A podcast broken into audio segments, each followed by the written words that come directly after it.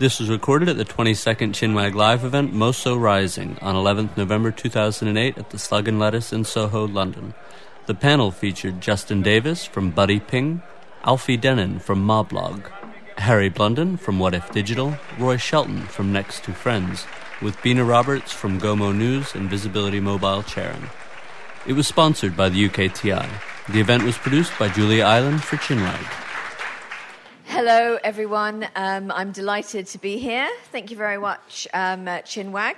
And um, before I start, I'll just tell you a little bit about myself. I am the editor of Gomo News. And if you don't know Gomo News, please check it out. It is a blog on mobile advertising, search, social networks. And we've been going for about two years.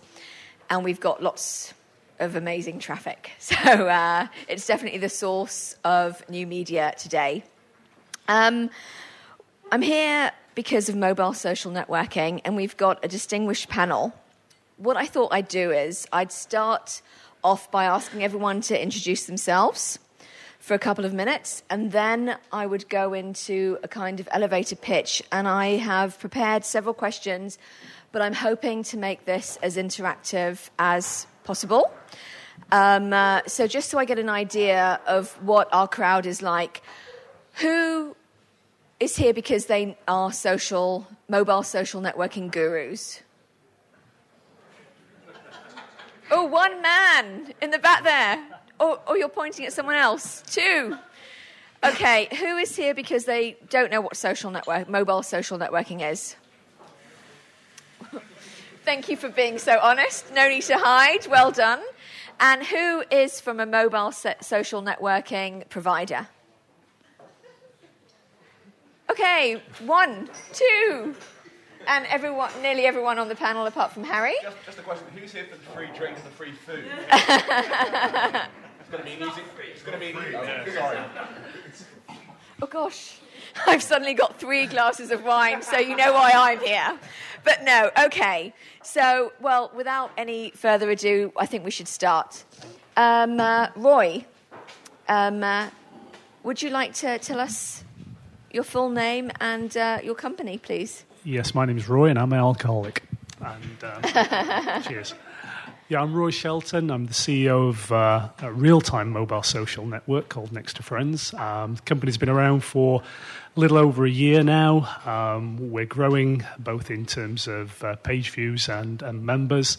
Um, we are going through a bit of a turmoil at the moment, trying to understand how to make bloody money out of all of this.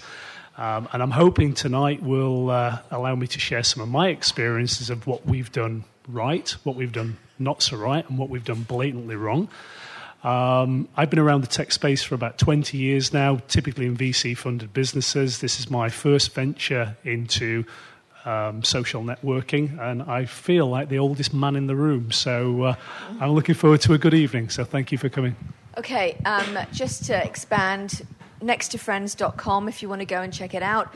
You basically download um, software that makes you instantly live video to nexttofriends.com site. So it's instant, you can see your recording, and it's addictive once you start. I'm a member, sign up and be my friend. And then we have um, Har- Harry? Harry. Harry, the analyst of the, of the evening. So, hello, I'm Harry Blunden. I'm head of digital at the innovation company What If. Um, and what we do is help companies come up with new products and services and brands at What If. Um, in the digital team, predictably, I suppose we help people come up with digital products and services. And so our clients people like telcos, broadcasters, technology companies, um, old media companies trying to adapt to the terrifying future, um, that type of thing. Um, so that's me.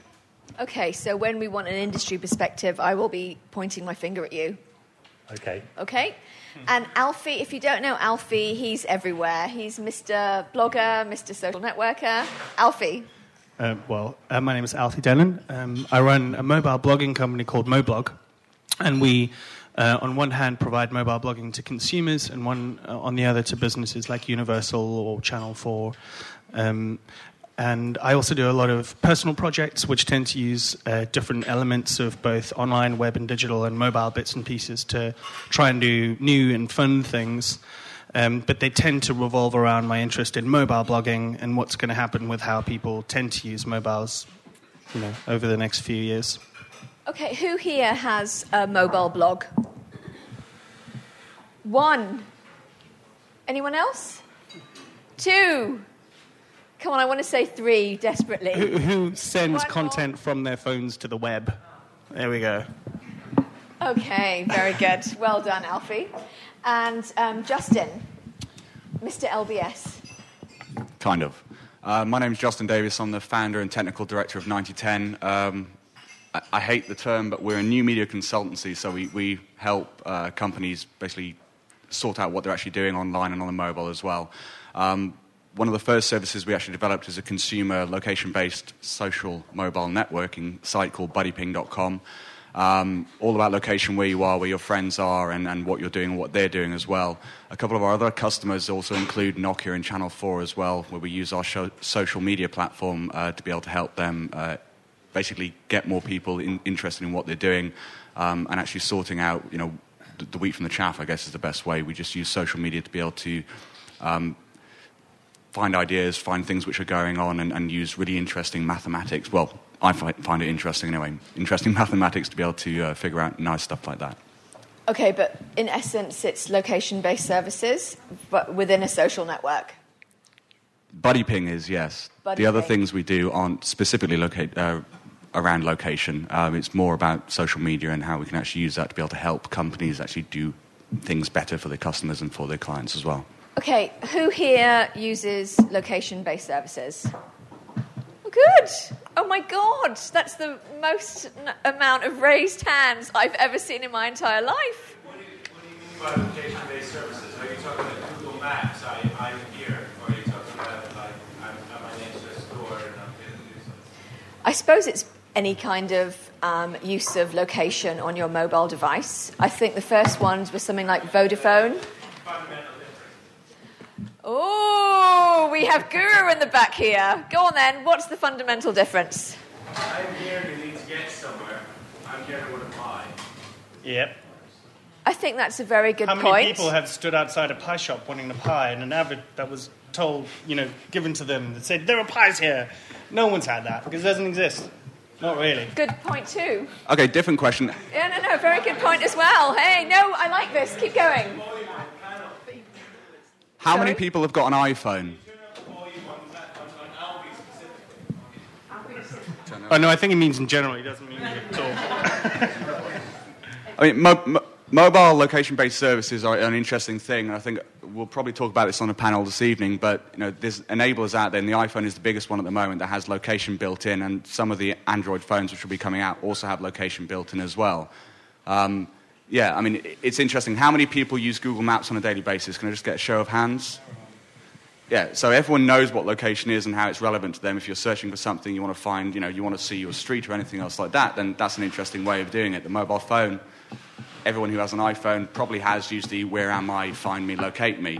Um, so, yeah, we'll talk more about this this evening, I guess. Okay, but I think that's interesting. Um, I don't think buying is the only thing. Who would use location to find a date?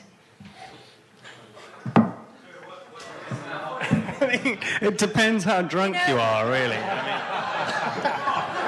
But, but hold on, isn't, isn't that an absolutely fantastic point? It depends how drunk you are. You know, you get all these services on your phone. You need to find the right time for when you want to use them. It might not be every day, but at least if they're there, you have, you have the possibility. I mean, flirting is the biggest social network right now. Look at the likes of Flirtomatic, the 3G dating agency. There's huge potential out there. Oh, God, I've just gone all echoey. But okay, so um, because everyone's in the mood, should I just start first off with questions and let's see if anyone wants to start the ball rolling? No? Now everyone goes, oh, Mr. Guru in the back, go on.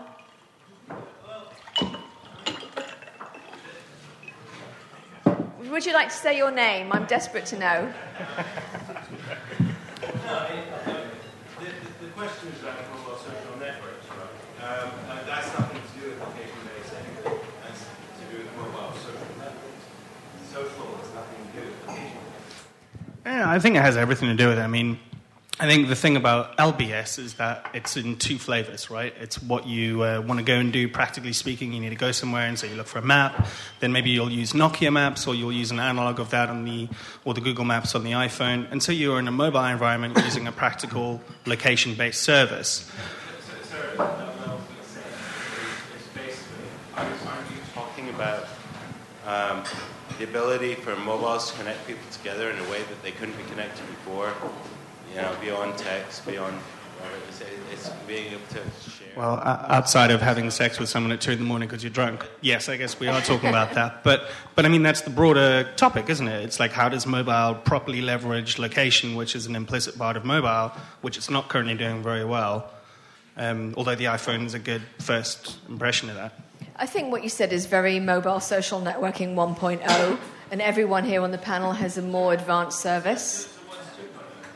Well, this is what Well, I think that, um, fr- if you just stop talking and listen, we might we might find out in a minute. Yeah, But from um, from my- Harry, from the industry, can you answer that man's question? Well, I don't, I don't know if I'm really speaking from the industry's perspective, but from, from my perspective and from the perspective of the projects that we do, um, we don't really separate out things like location from mobile social networking and try and create these categories because from the consumer perspective i think ultimately people will just want to do things and they'll have needs which get met.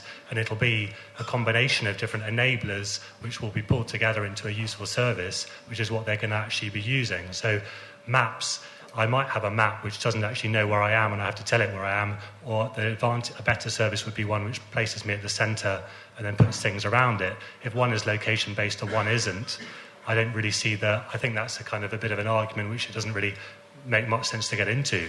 Um, I think in the longer term, um, when things get more sophisticated, all of these different enablers will bleed together in a way to provide quite a unified and advanced um, solution to consumers, and that's when it's going to get most interesting.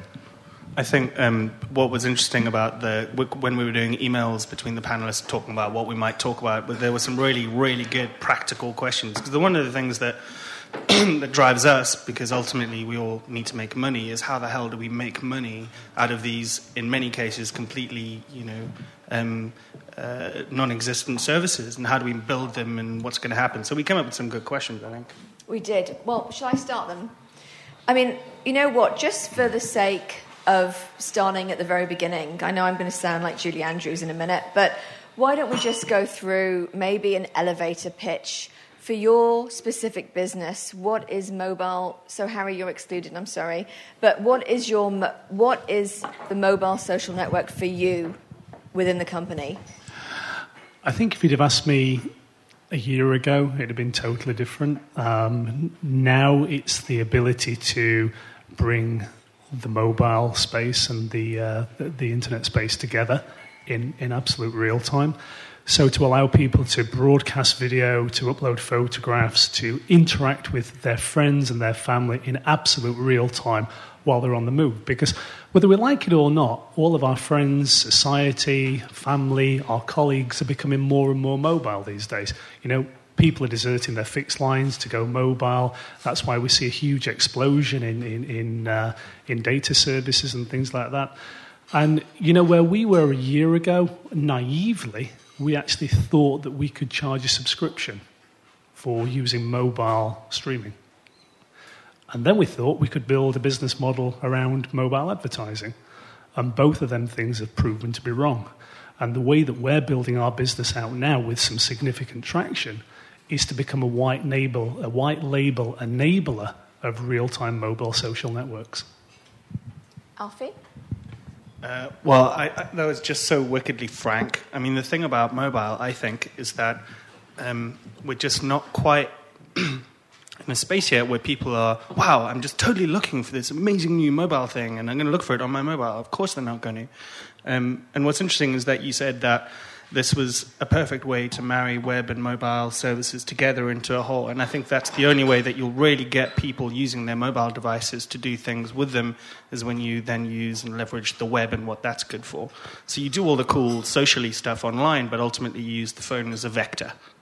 and I think I really agree with that. It's what's worked for Moblog as well. And what's doubly interesting, and I think Justin will agree with me, is that, um, well, two things. First, that right now, and I think through 2009, there's not much of a chance of massive traction in mobile only social networking where you do not have a carrier deal in place, or at least a very good way of having a lot of on deck or you know uh, portal space because there's just not enough consumer interest in seeking out mobile social environments because they're kind of saturated anyway. Um, and the second part is that we, like yourselves, found that white labeling part of what we did out to clients was a really viable way to make money. And so now we make uh, mobile blogging environments off of our main install rather than a separate platform installs for uh, loads of people from, you know, because the thing is, mobile blogging is really core to what most businesses are seeing as being the clear next thing that they should do in new media because people are creating content on their handsets. So we do loads of moblogs for loads of different companies, and that's how we make money. There's no traction on advertising. There's no traction on mobile advertising because you don't have the scale that comes with having a carrier deal. And so it's still, although we talk about it being a mature market, it's not a mature market, actually. There's a good few years to go before it is that. So I think, practically speaking, there's a lot of ways you can make money, but it's still quite guerrilla. It's not, you know. Well, I'll come to questions in one second. I'll just let Justin say his piece. Yeah, I think the um, I think the whole field of mobile social networking is an interesting one. Um, my little sister recently got a brand new mobile phone. And I was watching how, what she was doing and how she was discovering what the services were on that phone. Um, to a, what we in the industry seem to class as what we call normobs, normal mobile users.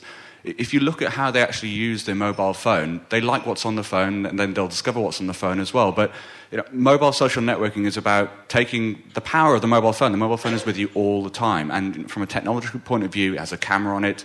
Most mobile phones now have a location element to it as well. Um, most people are used to using the mobile phone as a, as a computer terminal compared to the, the PC as well. So it's an extremely personal device. In terms of making money from it, we're not there, and I don't think we will be there for a good 18 to 36 months in terms of being able to have a really strong revenue model from this.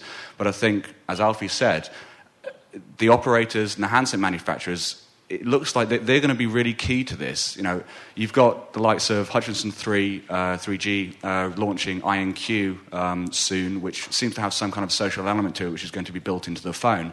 And the power of just being able to take a photograph and say, sorry, and say, I want to share this with my address book. And bearing in mind that your address book is the most personal thing that you have on the mobile phone. Forget Facebook, forget anything else. Your, your phone book on your mobile phone is, the, is usually the people that you know. So if I take a photograph and I say I want to share it with 20 people, I don't want to share and M- send an MMS to 20 different people. It would be great if my mobile phone had a way of just saying Justin has just posted a photograph in the same way that we look at Facebook or Flickr. To be able to say, this is a photograph you posted. This photograph was posted 20 miles away from you, and these are the relevant things that this, this photograph has to you.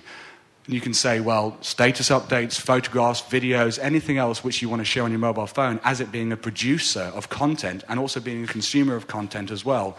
You can have a mobile social network which has no internet relevance whatsoever. It's purely mobile. And that is where you get the power. If Nokia, for example, released a a lovely social application which said, I want to post my location to these people in my address book. And by the way, because everyone else who has a Nokia phone who's in my address book also has this application built into the phone. You don't have to download it, it's just there. And that is extremely powerful. And I think that's where we're going to see real traction in mobile social networking. Stuff which what you're doing is. Ab- absolute fucking um, I've got. I've, excuse me, we've got a queue of questions but that's, here. That's actually. John, that is happening. That's happening. I mean, especially if you look at Nokia, they've almost reinvented themselves as a purely internet based company. Excuse me, we have a queue of questions. Can you please wait your turn and not butt in? Can we start over here? No, I'm sorry. Three people have put their hands up and I've asked them to wait, so I'm asking you to wait now as well. The man over there in the brown. No, it was first that man there in the, in the brown. Would you say your name as well, please? Jay? Jay? Is this working? Doesn't seem to be. Do you want to come up here, Jay? I've got a booming voice. I'm Jay from Blyk. Uh, we are the uh, 16 to 24 year old youth uh, network, and I, I get what you're saying, I'm not going to here to. I'm not going to basically explain about Blink. It's up to you guys to, to take on board what I'm saying here. But in saying that the ad-funded model isn't here and it's not, not mature enough, I think we're proving it. And basically, we're, we're, we're, we've set up that actually social networking isn't about the technical ability of the phone or LPNs or whatever it is. It's actually about the community of the user. And that's probably where. But Blyk is such a massively different idea. I mean, I absolutely agree with you. There is, of course, an ad funded model, but what I was saying when I was saying that it's very difficult is because the only route to there is not really available to small companies, to small startups. You have to have these carrier deals. You can be ad funded, and of course it works, but you have to have scale. Yeah. Blyk has some scale, and also you charge above the board because of your incredible targeting advertising ability. Yeah. So it's very different. Understood, but I think what, what the initial question was was regarding social networking. Straight away is the fact that it's not all about the technical ability of the phone or the network. It is actually about the user and the actual community that's created from the group within. Yeah. I think that may, may have been. I didn't hear it. I'm not saying that you you guys are wrong. Mm. I'm just saying I didn't hear that that aspect. But Jay, you are at MVNO. You're not a social network. I think that's something you have to. You might want to be a social network, but at the end of the day, Blyk is an MVNO. Yeah, but I mean, you can you can class you can class Blyk as basically being the enabler, for, you know, for that social network. You are the you know the MVNO is is the enabler for that social network. I'm totally, absolutely agree with you on that point of view. And Blyk has been very you know very successful in what they've done as well in terms of saying that mobile advertising works because that's the entire basis of the MVNO that you actually have is that you know. a 19, is it 19 to 24 year olds?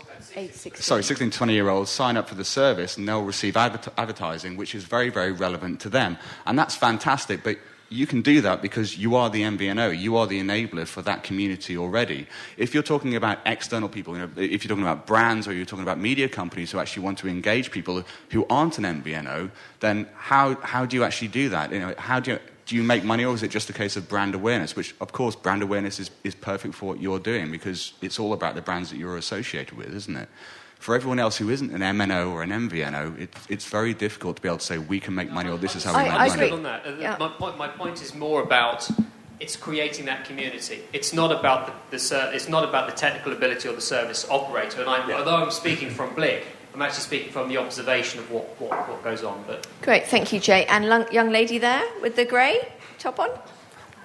Hello, my name is Hadassah. I'm from WebJam. We develop a platform for individuals, brands, organizations to create social networks. And the question is about the model of the white label. And the, my question is who's going to be the partner who will buy the white label? Because presumably, obviously the operators, the BBC, the big brands will, will spend a bit of money on this for the short term, but they are looking for real results very, very quickly. Whereas social networks in the established internet world still don't make any money. No, I think you're absolutely right. And um, when we decided to launch our white label model, it was, uh, it was interesting where the inquiries actually came from. It was other niche social networking sites that didn't have a mobile capability, that saw mobile as an absolute key differentiator and a, and a, and a key value proposition to their, their survival going forward. And one of the major inquiries that we've uh, that we're dealing with at the moment, without sort of naming too many names, um, is a gay social networking site, and they've got three million members, and six hundred thousand of them pay ten dollars a month, so it's a seventy-two million dollar a year business, and the website is abysmal. So when we went to them with a proposition that um, you could stream video or you could take a photograph or upload things in real time from your handset to the web, one of their guys actually said to me, he said, So I could take a photograph of two different guys in a bar and post it to the web and get a real time poll on which one I should sleep with tonight. Yeah? And I, I, said, yeah, absolutely, if that's what you want to do. And, and that's why they were so sold on it. But the majority of our inquiries are not coming out of telcos because I'm trying to avoid them like the plague because their sales cycles are just too long. They don't want to pay enough money and they just sap the, the blood out of, uh, out of startups like Next to Friends. You know, the vast majority of the inquiries that we have come from retail providers. And the reason for that is because when we did our, our funding round in May of this year, we teamed up with um, the world's largest retail property developer to develop an on mal application for those guys so they could roll it out to their retail tenants to target people not just based on location but based on profile and based on buying, buying habits. Um, and if I can just add to that as well, um, I think it depends a lot on how much funding you've taken and what kind of um, exit that the company's looking for, which will determine the strategy that you need to take to be able to make the sales in a white label environment. But it's very clear that um, if you go white label, rather than doing really broad, you know, all comers, be very specific, know about the niche projects, do the research into whether it's broadcast print, regional print, look at where the requirement is, and then tailor your pitches towards what people actually need. Maybe it's as much as um, looking towards what films are coming out in three months and pitching Universal. You know, um, but then that is not a very viable model if you're looking for an exit because you're currently running on funds that are going to expire. But I know the WebJam is a good product. I think the other thing is that you need to um, to really make it differentiate in some way. I don't know that it does, but it's that differentiation and niche approach to a, a, a project. I was just wondering if you guys are building on us, the social networks providers, and we're building on you, the mobile, you know, services providers, and then the, the model is a bit risky. I think there's loads of ways we can collaborate. Hi, hi there. I feel a little bit like a gatecrasher to the party. Oh, Yeah, uh, Peter Adediran, I'm a solicitor. I I feel a little bit like a gatecrasher to the, to the party because um, my, my question s- seems a little bit uh, not in the spirit of um, of what you know what everyone's doing. But uh, what does the panel think are the main dangers or, or pitfalls, if any, of having so many providers of geolocation technology? um, for example, uh, I think I should be particular uh, geographic boundaries that may be in dispute, um, or privacy issues, such as if I took a picture of a, a very famous lady on my mobile phone and, and, then I posted it on the web, and uh, you know, and one of these websites paid for it, paid a lot of money for it. The speed that that happens is significant, and uh, mistaken identity, misappropriation of identity, uh, data protection.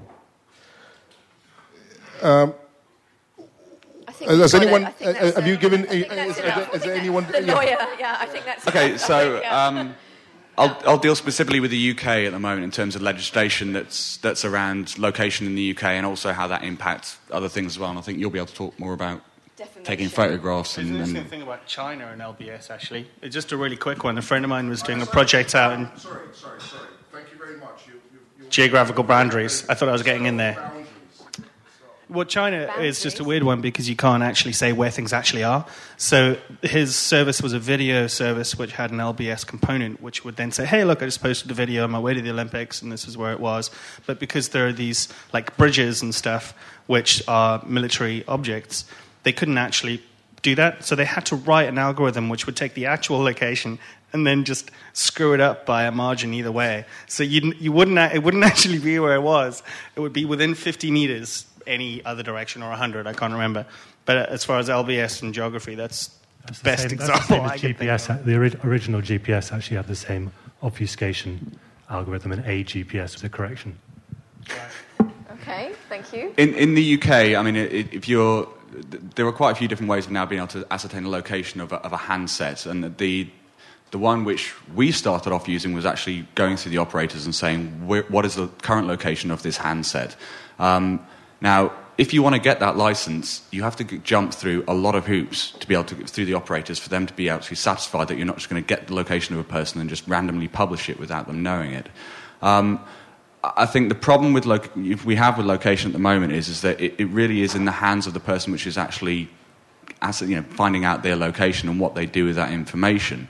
Um, I think I, I may be one of the only people who talks about this in location services, and that I think that actually we need more regulation in location and, and what we actually do with it as well, and how people can actually share the location. And we, to, we need to know uh, what our boundaries are. What, what are we allowed to do? Do we have to basically um, make it a little bit fuzzy? Do we have to say, well, actually, this person isn't on this street, they're actually in this town or they're, they're in this city? And there isn't enough information out there for us to be able to actually say, well, legally this is what we have to do, or legally we should be doing this as well. And it, it is a bit of a minefield at the moment. Um, but I think most people in the location services industry will, will say that once we have your location, it's up to the end user who's using your service to be able to say what they want to do with it and how accurate they want that location to be as well. I think location based services uh, companies try our best to, to give the user the option, and that comes down to privacy as well. I think most location-based services companies allow the, the, privacy option, basically saying that you know if you have a list of people who are your friends on that social network, who do you actually share that with? Do I block my location from you know my girlfriend for tonight for one reason or another? Um, you need to have those options in there. People need to feel like they have control. It's, it's, it's the Facebook um, syndrome, basically, is that most you know everyone can say who can see what on Facebook if they're your friends or not. Most people don't use those features, but those features have to be there for the person to be able to control what you're, what you're doing with the information and where you're actually sending it as well. And I think you made some very, very interesting points there. But just on the same question of being a lawyer and social networking, what about Alfie and um, Roy? Isn't it easy to add naughty content to your social networks. How do you deal with that and defamation? I was just going to add something about um, user generated content, actually, because we, we took counsel on both sides of the Atlantic on, on this. And um, the advice that we was given in the UK differed totally to the advice that we were given in the US, and, and it made it very, very difficult for us to draw a line in the sand in terms of what was right and what was wrong and what was acceptable. So we went down the lines of a self policing policy because we've got people around the world. There's always somebody on the site monitoring content. But we leave it down to the users. If, the, if our users complain in, to us and, um, and report abuse, that the content is inappropriate, we take it down. I mean, we've got more of a challenge because it's real time. You know, so somebody could be having sex on the sofa down there, for argument's sake, and somebody could be streaming it from the back of the room.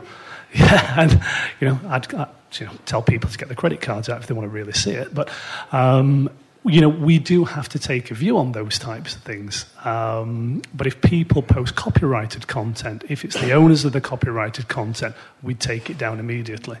Um, and then when you look towards the UK again, you know that there's regulations with uh, with Oftel in terms of push marketing to under 16 year olds. So anybody that comes to our site to sign up to become a member has to state that they're over 16 because you know people may want to push marketing messages to them eventually. So it's very difficult. And Alfie? Um, I, I think that the web tends to find a way to police itself, and unless you have enormous problems coming in from you know Viacom or whatever, then you're probably going to be okay as long as you just deal with things properly um, Self policing is good. Your community will always want to take part because as soon as you make them a mod, hey, I'm a mod, you know. Um, so I think it'll self police. But where it does become problematic is where you have hundreds of thousands, if not millions, of pages which have got comments, and you've got um, each of the users in a in any set space can then add their comments based on logged in status or not logged in. And so if that's the case, then moderators might miss a lot of these comments. Google indexes them. Then you've got 50 school kids who are gathering around one post going, Mrs. Marple loves to, you know. And so you have this problem of identity where it's being misused, where there's an anonymized area. And so, as a social network provider, not only are you um, online or on mobile, not only are you um, put in the position where really you have to do something about that content quite fast, but then, of course, Google's cached it. So it's going to show up for a while, and then you have to explain that robots, you know, uh, are going to index it for a while. But ultimately, the web polices itself. Mobile has a whole different slew of privacy issues surrounding it, again, covered quite well by data protection um, laws, and which we all, of course, subscribe to and pay for. Um, so I don't think that there are any real problems when it comes to copyright as long as you deal with things as you should. Um, and as far as I know, it's really only Google that are in trouble with Viacom at the moment. There was a, is the guy gone in the back? Hi, Connor from Taptu. We're a mobile search engine. Um, just in relation to brands and mobile social networks, we spend a lot of our time uh, talking to mobile social networks, and by all means, there's uh, there are very few of them out there, and I think uh, I would applaud applaud uh, Roy in uh, going white label in that there's a huge opportunity for brands. So I'd like the panel to discuss what brands should be doing and what agencies should be putting in front of brand managers in terms of what they're going to do in mobile social networking. Um, I think there's a lot of fear. Just to, to add to that, I think there's, there's two types of mobile social networks we see. People who are trying to be pioneers and breaking new ground and confusing people with uh, cell based technology in terms of location based. It's, it's going to it's gonna happen, but right here, right now, there's an opportunity for simple uh, mobile social networks, whether it be one just dedicated to football. Um, so I'd like to, the panel just to add a few comments around what, what brands what brands should be investing in mobile social networks? We, have worked with um, brands on this this area, and I think one of the kind of hot or exciting areas for, for brands at the moment is branded utility, or the idea of actually rather than just giving people a dumb marketing message which they can just consume and then sort of ponder, that instead you do something useful for people and it's delivered in a branded way. And social networking on mobile is one of those opportunity areas.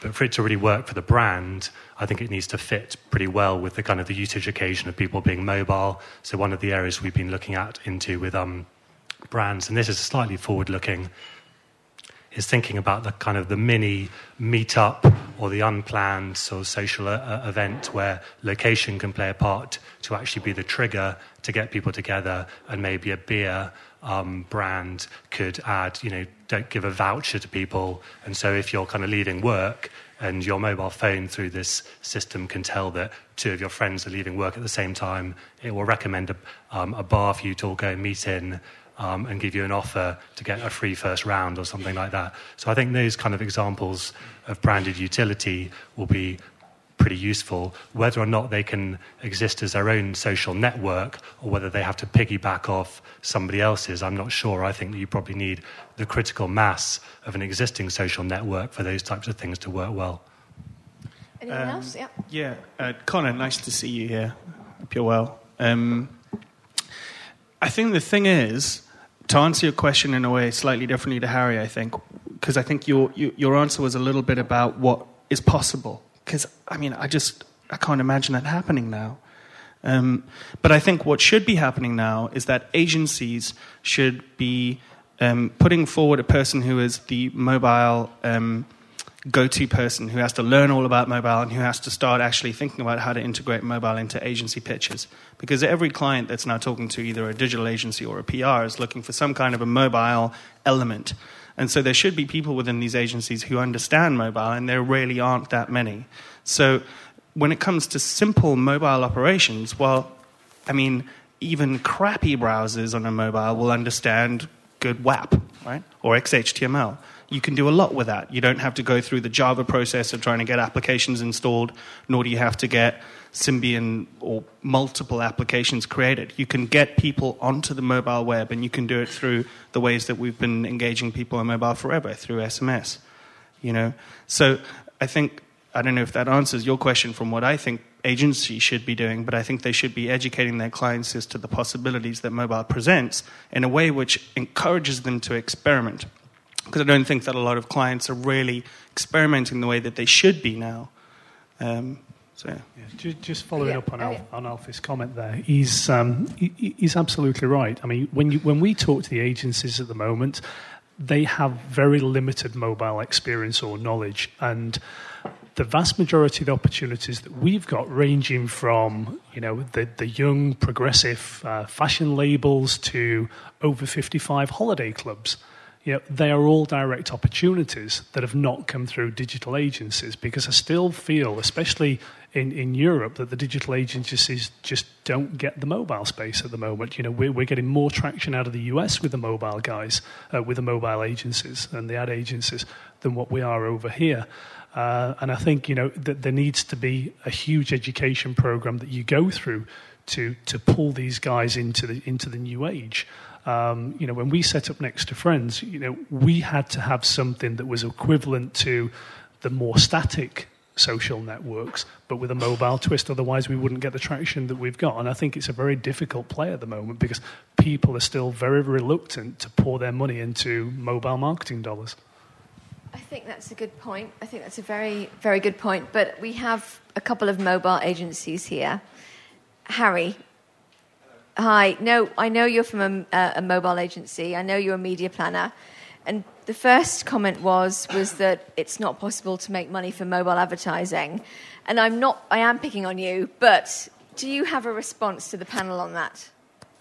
Well, I mean, I think, uh, as Connor was saying actually earlier, there are social networking sites that are simple, they make money, and they actually do make money. They make a lot of money um, just purely from doing very, very simple mobile campaigns that, yes, you know, the, the, the bigger agencies that are looking after the big brands are, are actually starting to use. I mean, Flirtomatic, to use a, a kind of common example with Strongbow, you know, it was a nice campaign, it worked, and they made money. Um, so I think, you know, we can simplify this. I think it's something that that we as, as Ring Ring Media are trying to do um, is tr- trying to make it easier, easy. So let's not, let's not complicate something that's already complicated to the brands.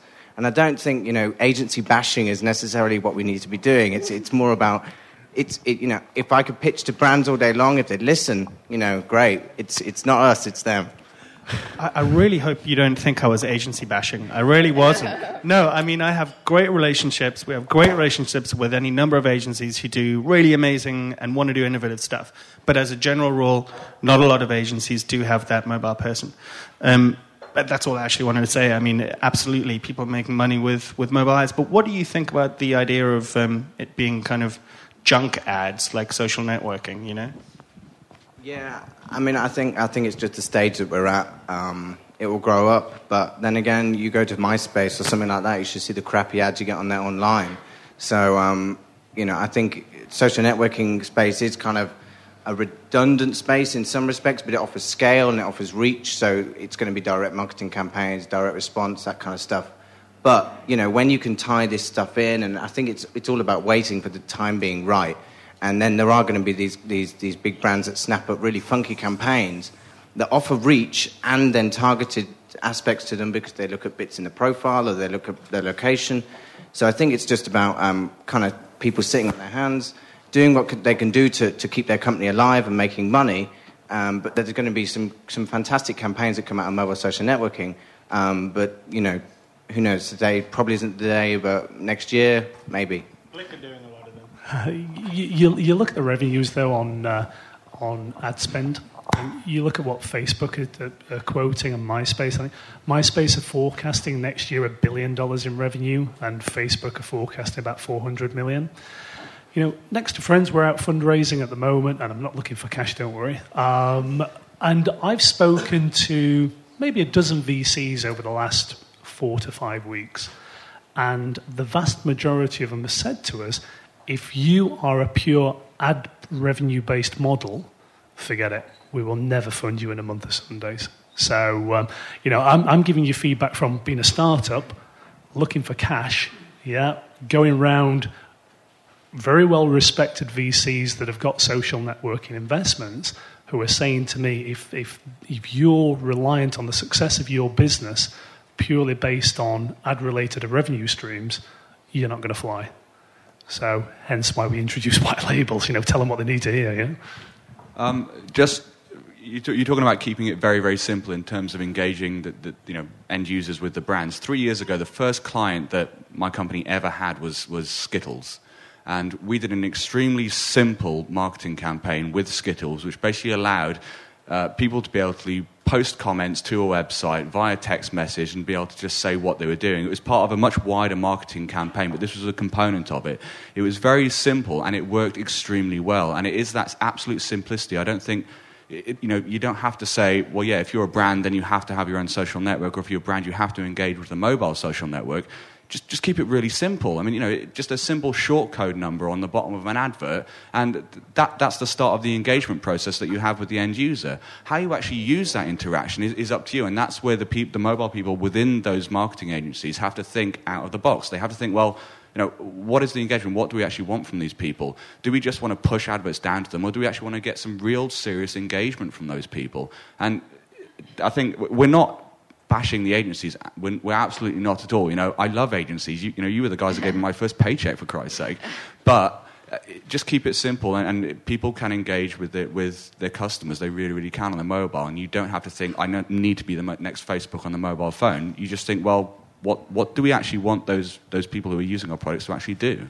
But isn't the problem um, that Harry? It's nice to meet another Harry. But um, isn't isn't the issue the fact that there isn't the reach? I mean, you said there was the reach, but if there really was the reach, and you've got the benefits of this amazing targeting, the one-to-one relationship, yada yada, and all of that business, then people would start to think much more creatively about how to use the platform. But at the moment, apart from those brands which want to do experimental things, they don't really have the reach, do they?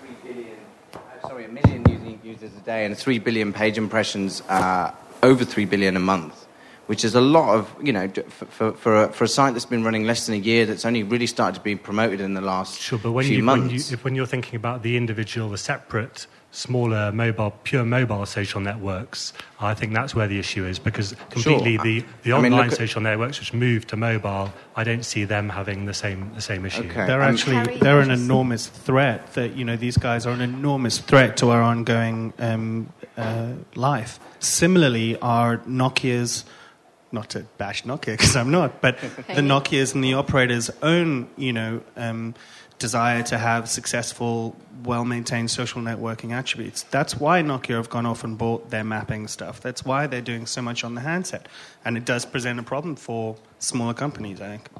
I mean, the, the, the operators are, are also tying up with the Facebooks and the MySpaces because they're the, the, the big, uh, big companies with the, with the critical mass. Um, but now they're starting to tie up. I've seen Flirtomatic on Portal with a, with a bunch of sites.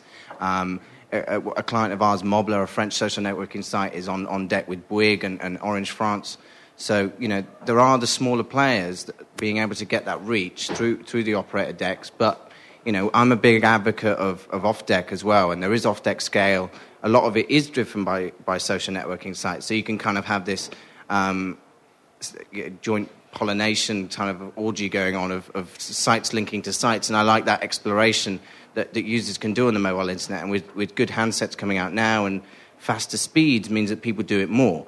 So it's only, it's only better for everyone. I think social networking sites, some will die out. Yes, it's inevitable. You can't have 100 social networks in one country doing one thing.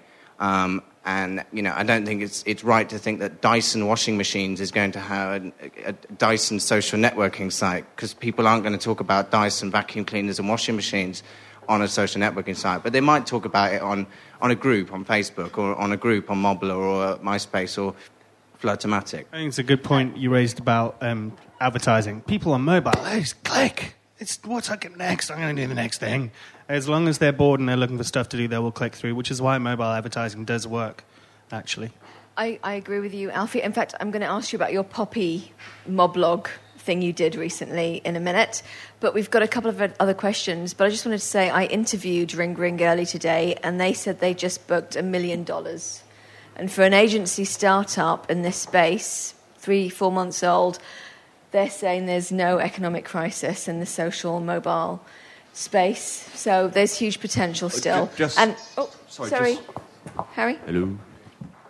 Um, just very quickly, I mean, I was at the Mobile Monday event last night, and we were discussing the economic downturn and how that's actually going to affect the mobile space in, in general, not just mobile social networking. And I think a lot of people have to realize is that mobile is still growing at a phenomenal rate compared to any kind of industries that are out there now, which are being hit by the economic crisis. So. Um, I'm not saying that you know if you're into mobile you're going to be a millionaire by the end of the year, but it's still something which is growing, um, and in different territories as well, not just in the UK, but specifically if you look at developing countries, the growth rate in those countries is absolutely unbelievable. So. Um, yeah, don't really be worried about economic downturn at the moment. If, if you're in the mobile and you're, you're not niche, but if you're looking at specific territories that have growth, then there really is something to be said about actually getting into the mobile space. We've got um, two other questions, but the lady's shaking her head saying mobile's not growing, so I have to hear this. Go on.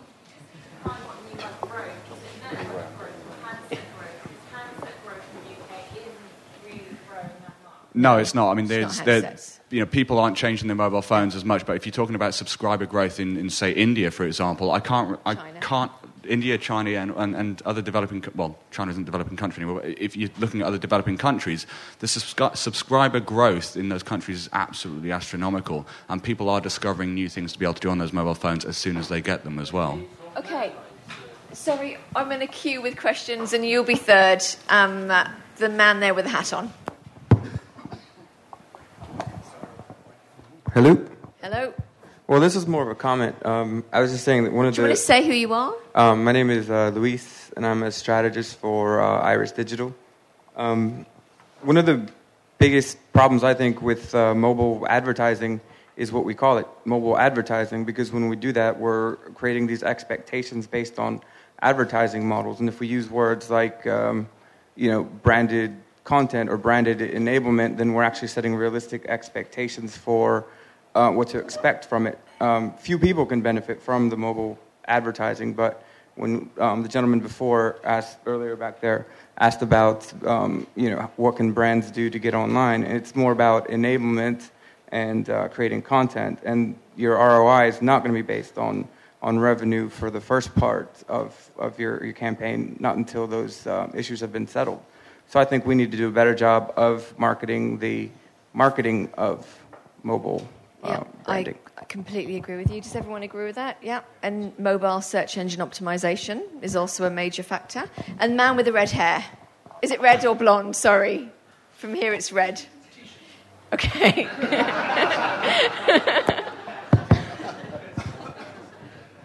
Um, I'm Leo from Ryan McMillan. We're an agency, so I'm, I'm asking, enlighten me. Um, what kinds of engagement might we expect on the near horizon, and what sorts of things can we learn from other markets and um, successful mobile networks like Mixi in Japan? Are there things that we could learn from there that might be coming here? What should I be selling in uh, Q1 of 09? That's a, a deep question. Um, I'm not even sure that I can really answer it because I think the culture is so different in Asia. I think um, we're going to find that people start using mobile a lot more in from Q1 next year. Whether that's because they've moved to a tariff which allows them pretty easy and free access to their web, but ultimately they're still fairly constrained by the portal because of their own use. But I think agencies can, on behalf of their clients, when they're approached to create new environments for whatever campaign it might be, to closely incorporate mobile and market that effectively to users. Because ultimately, what you're also doing is creating this database of mobile users. You can market to them successively.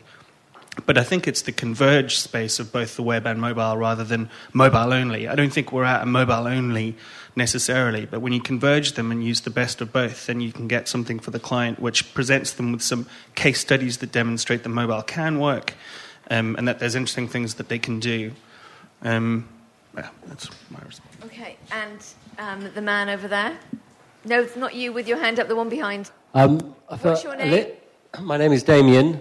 Hello, I feel Damien. a little out of place here because um, I'm not from the, the money making world, I'm from the charity sector.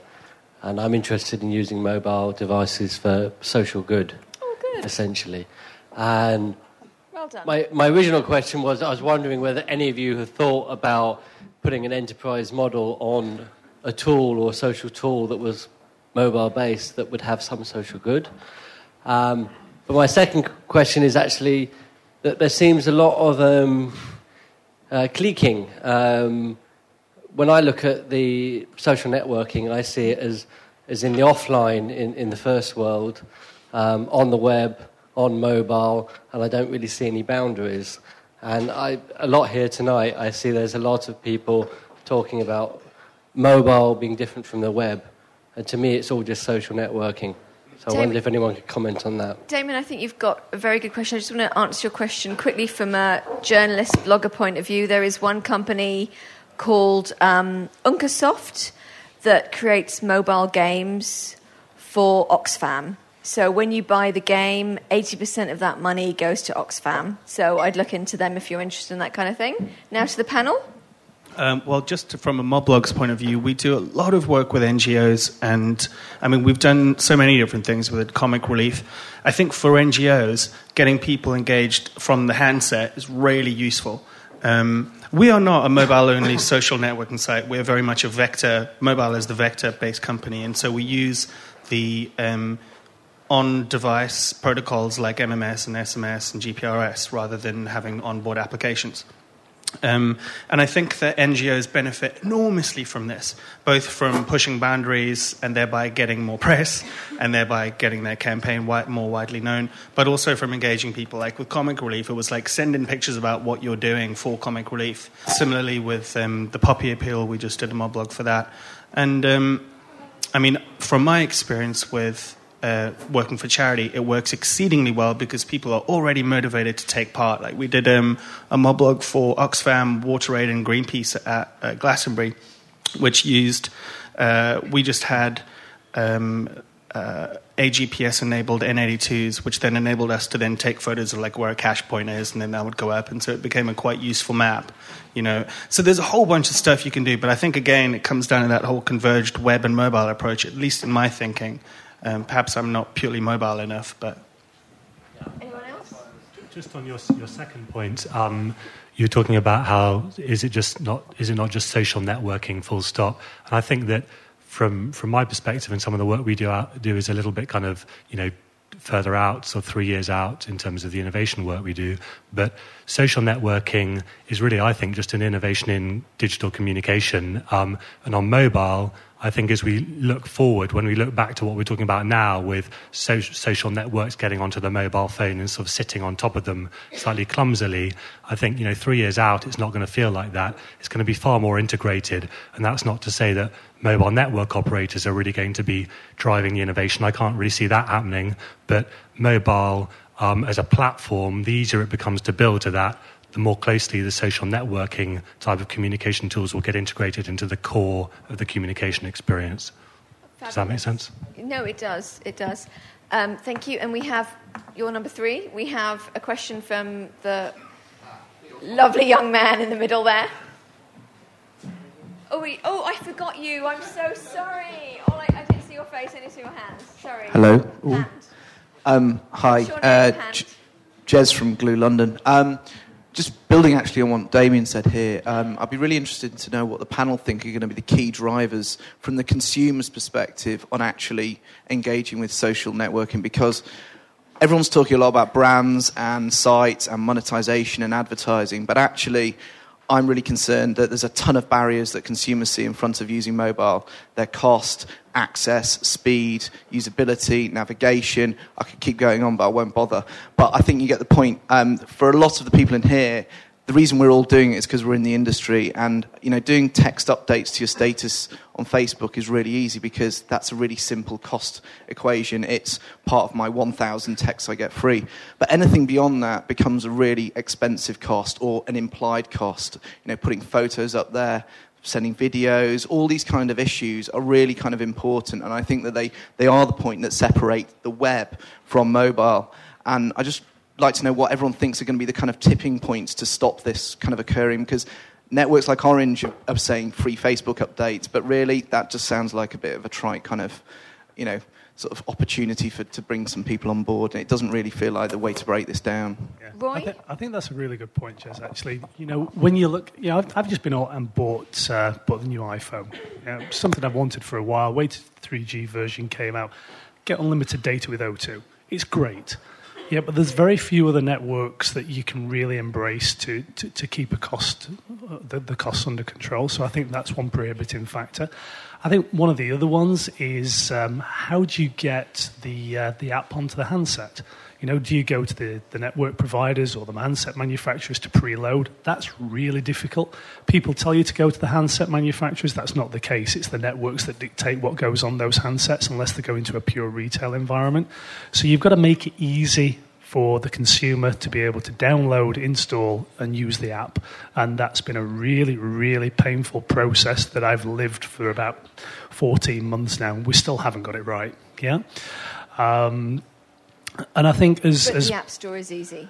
The, the App Store is easy. Getting in there is, is not all that easy. You know, you've got a verification, verification process to go through, and you know, if you don't meet it, resubmit and resubmit until you get it right. So, you know, I, I've looked at the App Store time and time again, and you know, we're, we're, we're back in that process again now. And the people that have been successful in getting inclusion in the App Store have seen phenomenal growth in their business. So, you know, distribution of the app is is is absolutely key, and making sure that the networks that uh, that, that, that, are in the geographical regions that you work in can support um, the data models that, uh, that the consumers are looking for. Uh, but for me, it's, it comes down to two things, and it's all about usefulness and the value that the consumer can derive from using your network and using, using your applications. You know, if it's just a case of, I want to tell people what I'm doing and I want to keep in touch with family and friends, that's okay. But if they can really save money and, and really take advantage of some value added options that are being pushed to them by retailers and, and brands, then I think that's when they're more inclined to use it. And I think it's the brand's responsibility to make their consumers aware that they can save money by using these type of applications. Justin? Yes. Yeah, do you, do you have a comment? Um, I think, uh, yeah, if, if, you look at the iPhone, the, the the App Store is, has been a great success for, for Apple specifically. I mean, the, the, amount of money they've made out of basically doing nothing apart from giving a channel down to application developers to the end users is phenomenal. Um, if you then look at Android, BlackBerry, Windows Mobile, Nokia has also got their download service as well. They're, they're, they're starting to make channels uh, for applications developer to, developers to be able to push applications down to the, the handsets. I think the, the issue you have is, is that you've got maybe five or, or six potentially different companies around the world which will end up controlling all access to the end users. Um, and that's quite concerning actually because if you look at the app, Apple's terms and conditions when if you're a developer and you're submitting an application, if your application in any way competes with anything which is pre-bundled on the iPhone, like if you wanted to develop a new mail application, you're not going to get included. There is no way that you'll ever get included in the application store. Whereas traditionally, it's kind of like it's good and bad. Traditionally, you could release an application and potentially push it down off deck, but everyone is now going to say, well, if I want an application from my Nokia phone, I'm only ever going to download that application through the Nokia download service. Justin, is that true? Because I'm sure there's two or three mobile barcode downloadable applications. Yeah, there, there, there, may well be. That, that, that's fine. But what we're talking about now is that whereas the, the industry previously, when you actually had an application that you wanted to push down to a handset, you would traditionally go off deck. You'd say, go to this website, download an application onto your phone, and install it. Now, if somebody's looking for an application which does X, Y, or Z, then they'll click on the App Store icon. They click on the BlackBerry icon uh, to be able to download an application because that's the only way that they see that they would be able to get an application for their handset. Right. I'm not. Sorry, yeah. Um, well, I, I, I kind of understood your question differently. I mean, the way I understood it was that people are really afraid of actually accessing the web, that they uh, don't quite know what it is to expect when they do or where they're really going. So, bundling something like Facebook with an orange package is all well and good, but ultimately, like you say, it's a complete red herring. So, I think there are two things. The first is that the operators have to have a much more bullish approach to including data tariffs as standard up to a large amount, like a gig. You know, within their 25 and 35 and 30 pound packages because ultimately it's the only way people will ever get over the bill shock that they've experienced in the past. And it's an enormous problem um, getting people to actually use their handsets. The other is that we shouldn't just you know, blindly assume that people want to do this. There is research that shows that, of course, people want to use the mobile web, they want to do things, they want to use their handsets, do this stuff, and they are capturing content. But ultimately, there are sometimes a lot easier ways to do things you use your computer for most of them. And so at Moblog, we've gone through that process a little bit of going, well, actually, maybe we kind of got it wrong and thinking that people are just going to be a dime a dozen. Everyone's going to want to send via MMS to their Moblog. It's just not the case. But the operators are the bottleneck. And it's not that they're not working hard, they are, but they're, you know, huge hulking organisms that move very slowly. But I think that the introduction of base tariffs that are included in, you know, base um, uh, unlimited data internet access has been included in a lot of tariffs. Three have been pushing that very hard. Blyk do quite well as well in their their youth um, MNO, and that's the way it has to be. It has to be driven from the operator. There's not a lot that service providers can really do. Okay, so we've got three can I questions. Just add, add one last yeah. thing on that point, which two is that seconds or two minutes. It's going to be hard to do two seconds, but yeah. we talk to consumers quite a lot about how they use mobile web. The thing which has completely driven mobile web take up based on my kind of qualitative research is the existing online social networks and the fact that people really if they adopt them well, they need to follow the communication because it becomes equivalent to their email and sometimes their primary communication tool. So I think it really has driven mobile web dramatically. And so then the combination of things which needs to fall away are the kind of the high tariffs, um, then the user experience is continuing to improve as devices like iPhone come out. And it's really the kind of return on investment from an individual's perspective. Is it worth me dicking around installing this app, fiddling around with this little WAP form to get the benefit that I need? And I think we're moving in the right direction. Harry, you make a very good point. So, who has your number four, Connor, and your number five? But I'm, I'm going to go back here first. But who has a mobile data tariff? Okay, so a lot of people have mobile data tariffs already. So, man with the white hair. Oh no, sorry, that, no, him. But I, he, looked at me uh, upset. I didn't want to upset you. I'm sorry. Sorry, I haven't gone that bad. Um, right, okay, well, actually, funny enough, um, David Roberts, UK Trade and Investment. Now, um, nothing to do with trade or investment or whatever. Probably half the population now, is that, is that working? Yes. Half the population now is probably getting towards 50 and plus. How do we engage using this fantastic tool, the social networking, to get to benefit society as we get older? And you alluded to the fact about WAP. You know, are you really going to spend time loading bits on? How, how, how do you think uh, social networking can actually make it simpler for people to use? Very good point. Um, well, again, we've done kind of work in this area. I think that um, one of the advantages for mobile devices, if they're um, if they target a niche, is that you can create quite a nicely integrated um, experience for people. And so, one of the things we've been looking at is whether a mobile device could have a social network tool integrated very high up within the user interface, so that for somebody who's less tech savvy in your family, for example, you might give them that device, and then you would use your normal interfaces to the social network to communicate with them. So rather than saying to your grandmother, this is the URL, create yourself an account, this is the login details, create a bookmark. Um, instead, you just give them this device and you'd preset it up for them, and it would um, you know, create the link that way. Harry, I think that's uh, a very good point. I'll just tell you how I did it for my mother, and it's called Bollywood content. My mum, I gave her so many phones. I've been in mobile 15 years. Never. I put a picture up of Amitabh Bachchan, who's this Indian god from the old days. Well, he's not a god, he's just a good looking guy. My mum has embraced mobile and Indian mobile content. Can be made. Who was number two? Was it you with the long hair? It was. No, it's black. Hi. Um, James from Engage Group, uh, strategist. Um, I was really interested in what Harry was saying. You nearly answered the question when you were talking about. I mean, I love, I love my iPhone. You know, the last few th- things that have gone on for um, the last couple of years for, for a lot of us really are Facebook, MySpace, social networks. We've suddenly got over that hump where everybody seems to be, be using them and they're used en masse to, you know, remarkable extent.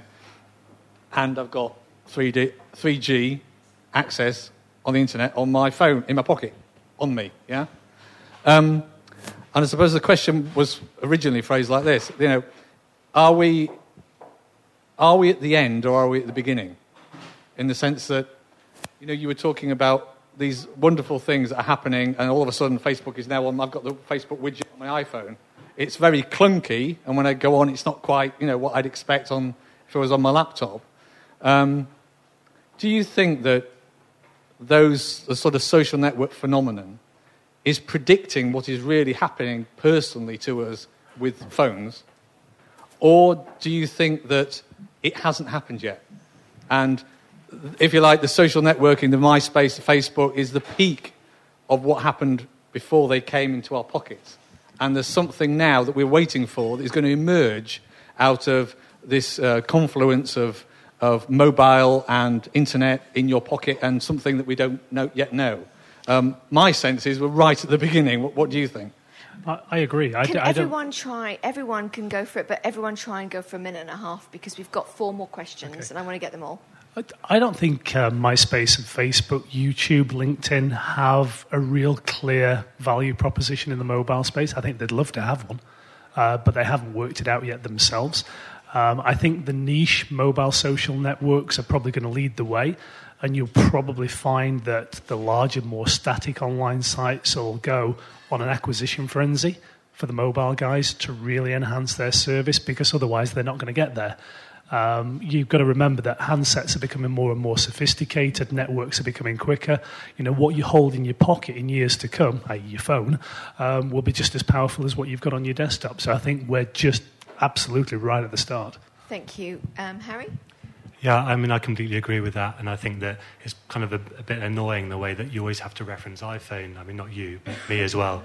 Um, but things like accelerometers in the device, completely rethinking the user interface to be appropriate to that device, and then thinking about how the device can understand things and take passive inputs to do with location, but also to do with you know time of day, not to a pretty obvious thing, and also the direction you're traveling.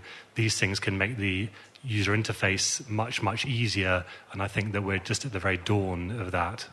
Very good, um, uh, Alfie. Uh, I have a saying I like to bash out, which is that it's not the second coming. It's just a sign when talking about the iPhone because it just pisses me off. It's in, on one hand, it's a necessary evil because it introduces things like an application store, which makes browsing the web easy, which makes using applications easy, which brings it to, into a consumer behavior.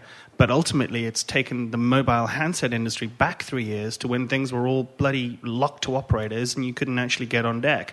So, you know, it's a necessary evil it'll be interesting to see what Nokia do, and also Samsung and people like that, like LG as well, who are also playing on this side. my experience for me is, I've been a for many years, is I see it as my computer moving into my pocket. Absolutely.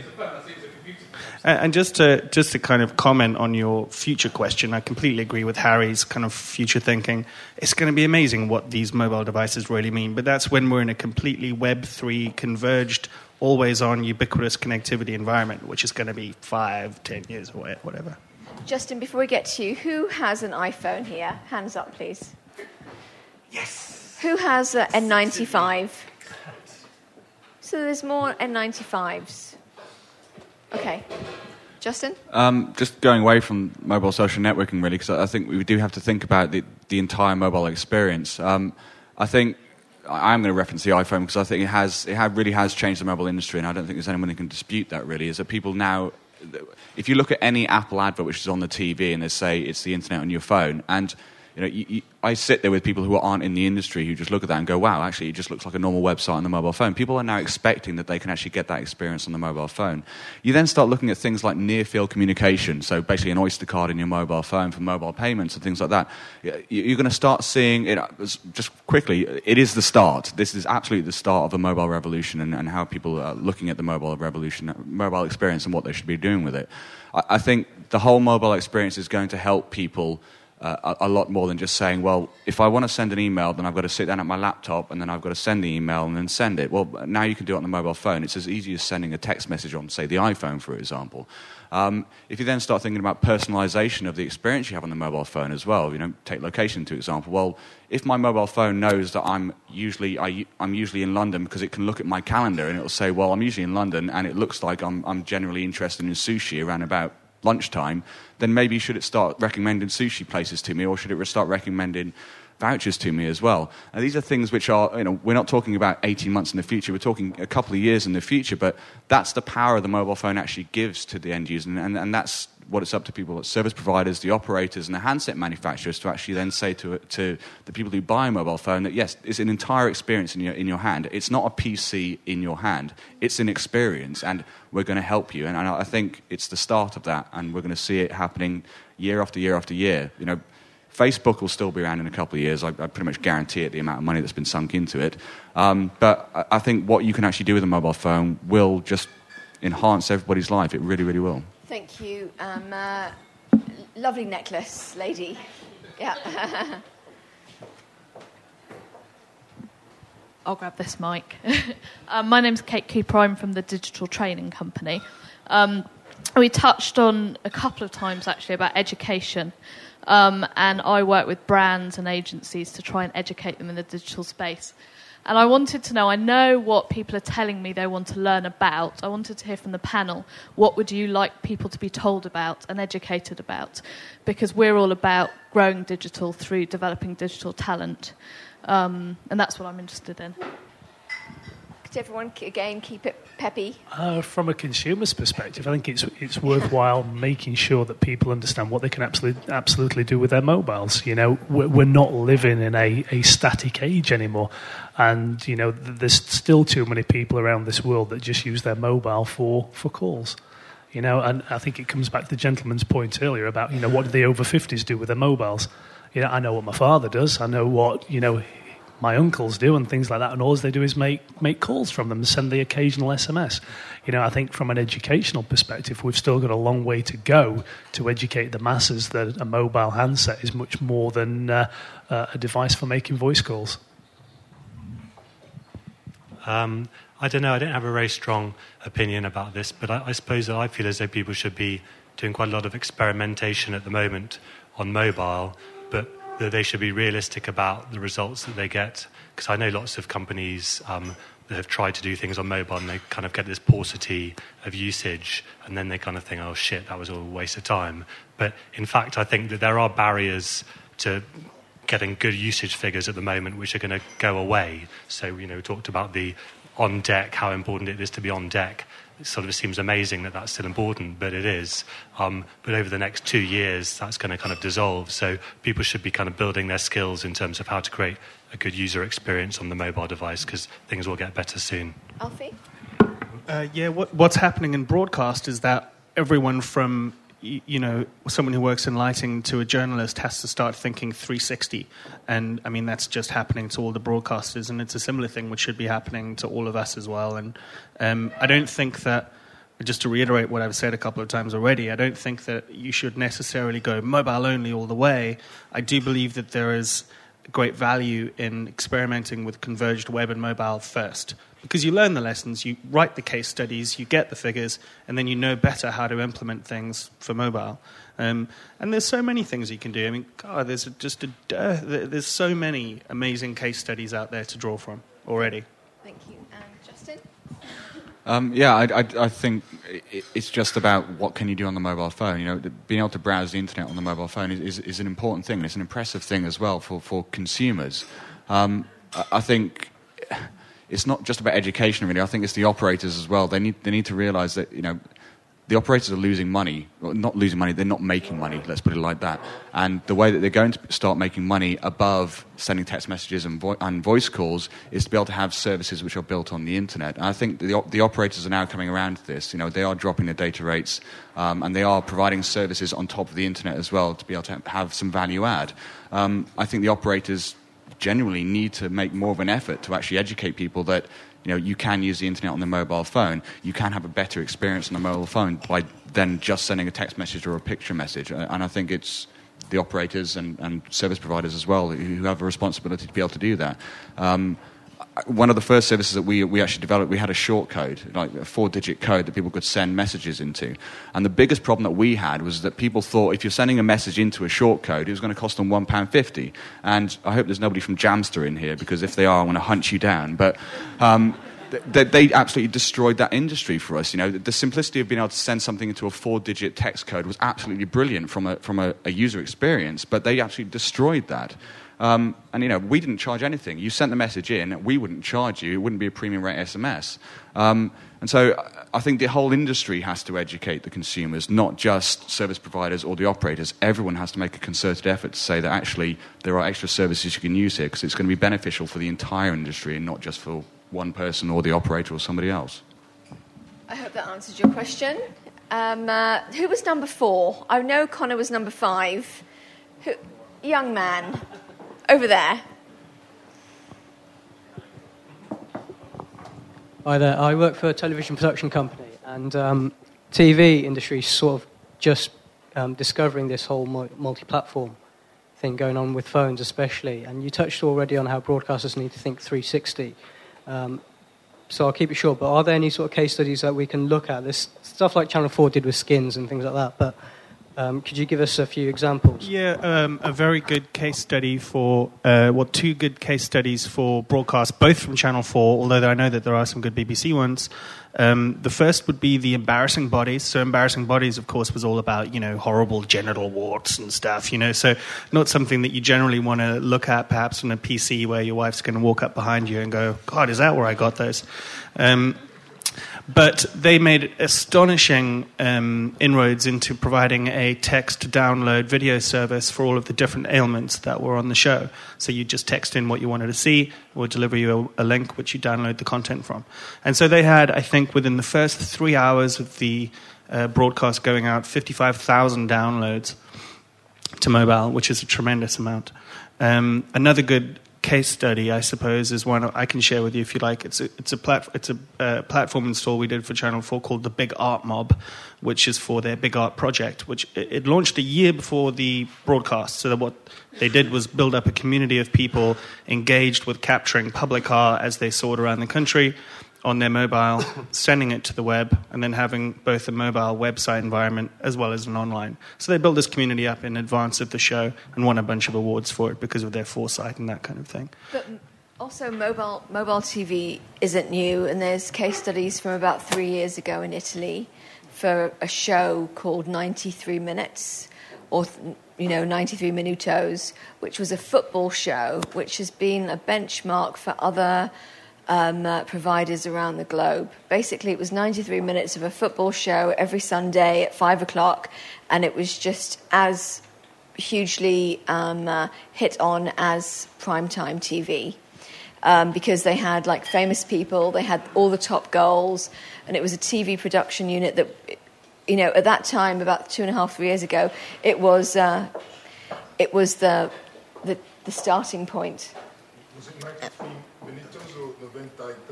Novento Tresme. I, you know, I, you know, I can speak Italian, but it just wasn't coming then. It's all these glasses of wine that I've had in front of me. Sorry.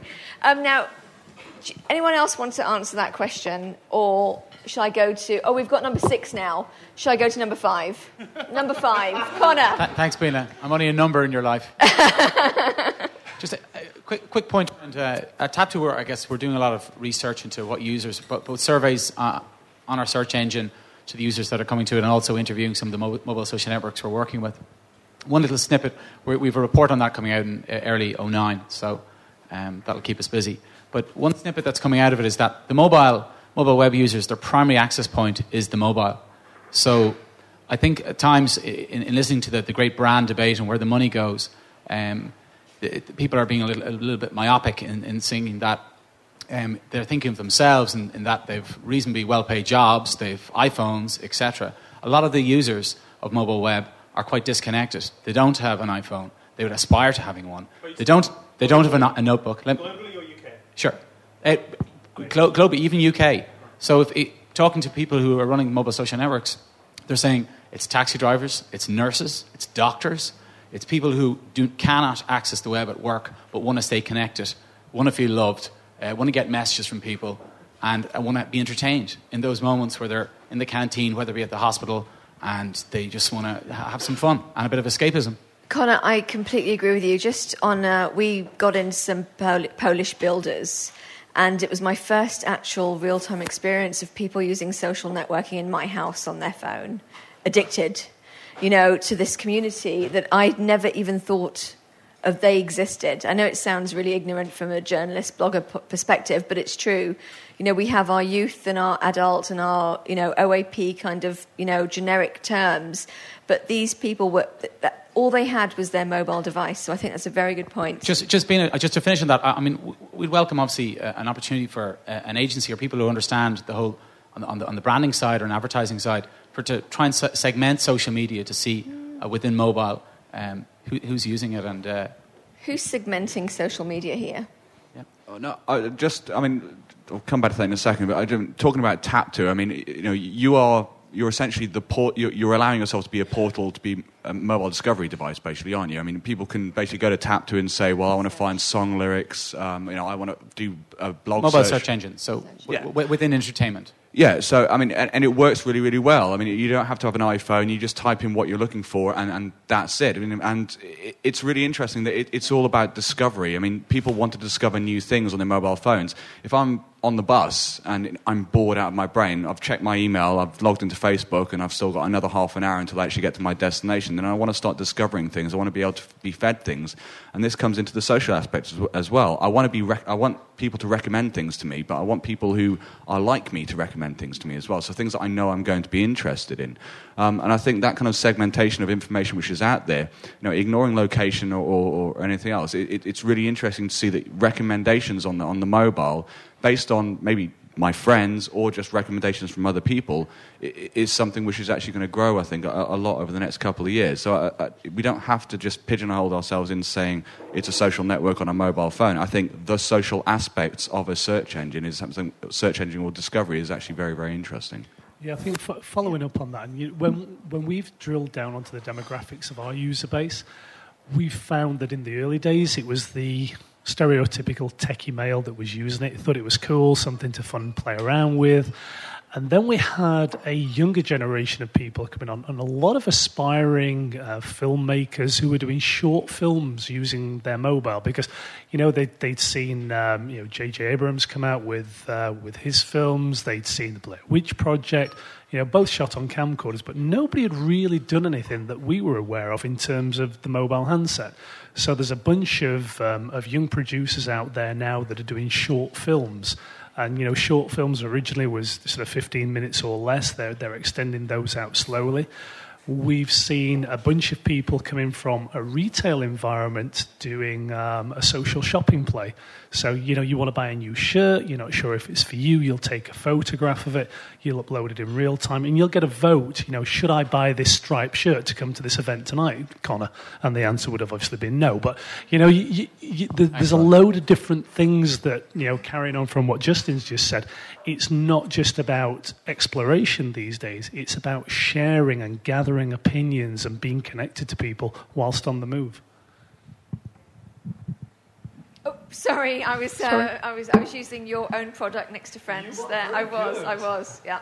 Are you kind of saying that there's like a really great opportunity for people to create services that really cater towards these demographics that are people that absolutely? Bold? It's the most evident. I mean, I'm, I'm Yeah. 12 years in marketing. It's the most evident channel, channel I've seen, the most underserved in terms of uh, an audience that.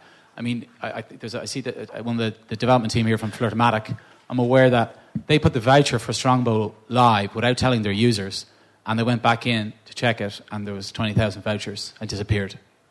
So this Yeah. audience, well, they're, they're thirsty, they like cider, and they're, they don't work all work in the city and drinking Dom Perignon, obviously. So it, you know it, that's maybe Well, I mean- Flirtomatic would like to talk on that. Yeah, I mean, it's it's a there's a great comment for the evening. I mean, there's so many opportunities. Um, the other thing I'd say is that generationally, things are going to be really different in ten years. The things that we would do and wouldn't do with a mobile, people are going to be doing crazy stuff with. Kids now growing up with them. That's probably going to be the most interesting. I think. What's going to what's going to be different? I think it's interesting your, your, your comment. I mean, certainly, we, I know of lots of people, I've spoken to lots of people who use their mobile phone to access their online social network, but largely because their work prevents them from accessing it from their, their work PC. Um, I'm slightly skeptical about people joining social networks who don't use a PC to access a social network, given that the mobile itself is such a good communication device and has a contacts list. I'd be surprised if that many people would invest the time in getting enrolled in a social network which is mobile. Yeah, I think, but I, mean, think, think this is I'm back to the point. I guess about how big it can get. But we can talk in the bar about it. But I mean, one of it's my.com, um, a company we've recently partnered with. They, one of their fastest growing bases in Hungary. There are people in villages that haven't even heard of broadband but have mobile phones. Then they're going online onto a social network and chatting to people in Munich, in Paris, and wherever. And I think that's just amazing. Uh, Yeah, I completely agree with you, Connor. And lovely man with a moustache. We have to leave it there. But everyone, look at him. And I've been told to stop. I've been I've been told to stop. It's a very go on then. If I, it's a. I'm sorry, but other man hand man will have to wait. Just, just shout the question. Just out shout the question. answer. I, I, I for Iris. I look after Sony Ericsson. From who? I Iris. Iris. I look after Sony Ericsson. Um, We're, we're launching two social networking handsets next year, yeah? And I'm a firm believer that you should only go to consumers with one message. So if we're talking to consumers about the real benefits of social networking on your handset, can I ask all of you, what's the one single thing that you would put as a message out to consumers? One word That's, yeah, we can only tell them one thing. You've got ad space, you know how, you know, you know how quick the uh, advertising messages need to be. Share your life in real time. Okay. Yeah, m- mine's not so pithy, but I think it is about consuming information from your friends as if it's like the news or something like that. Very and that good. was what I'll give you.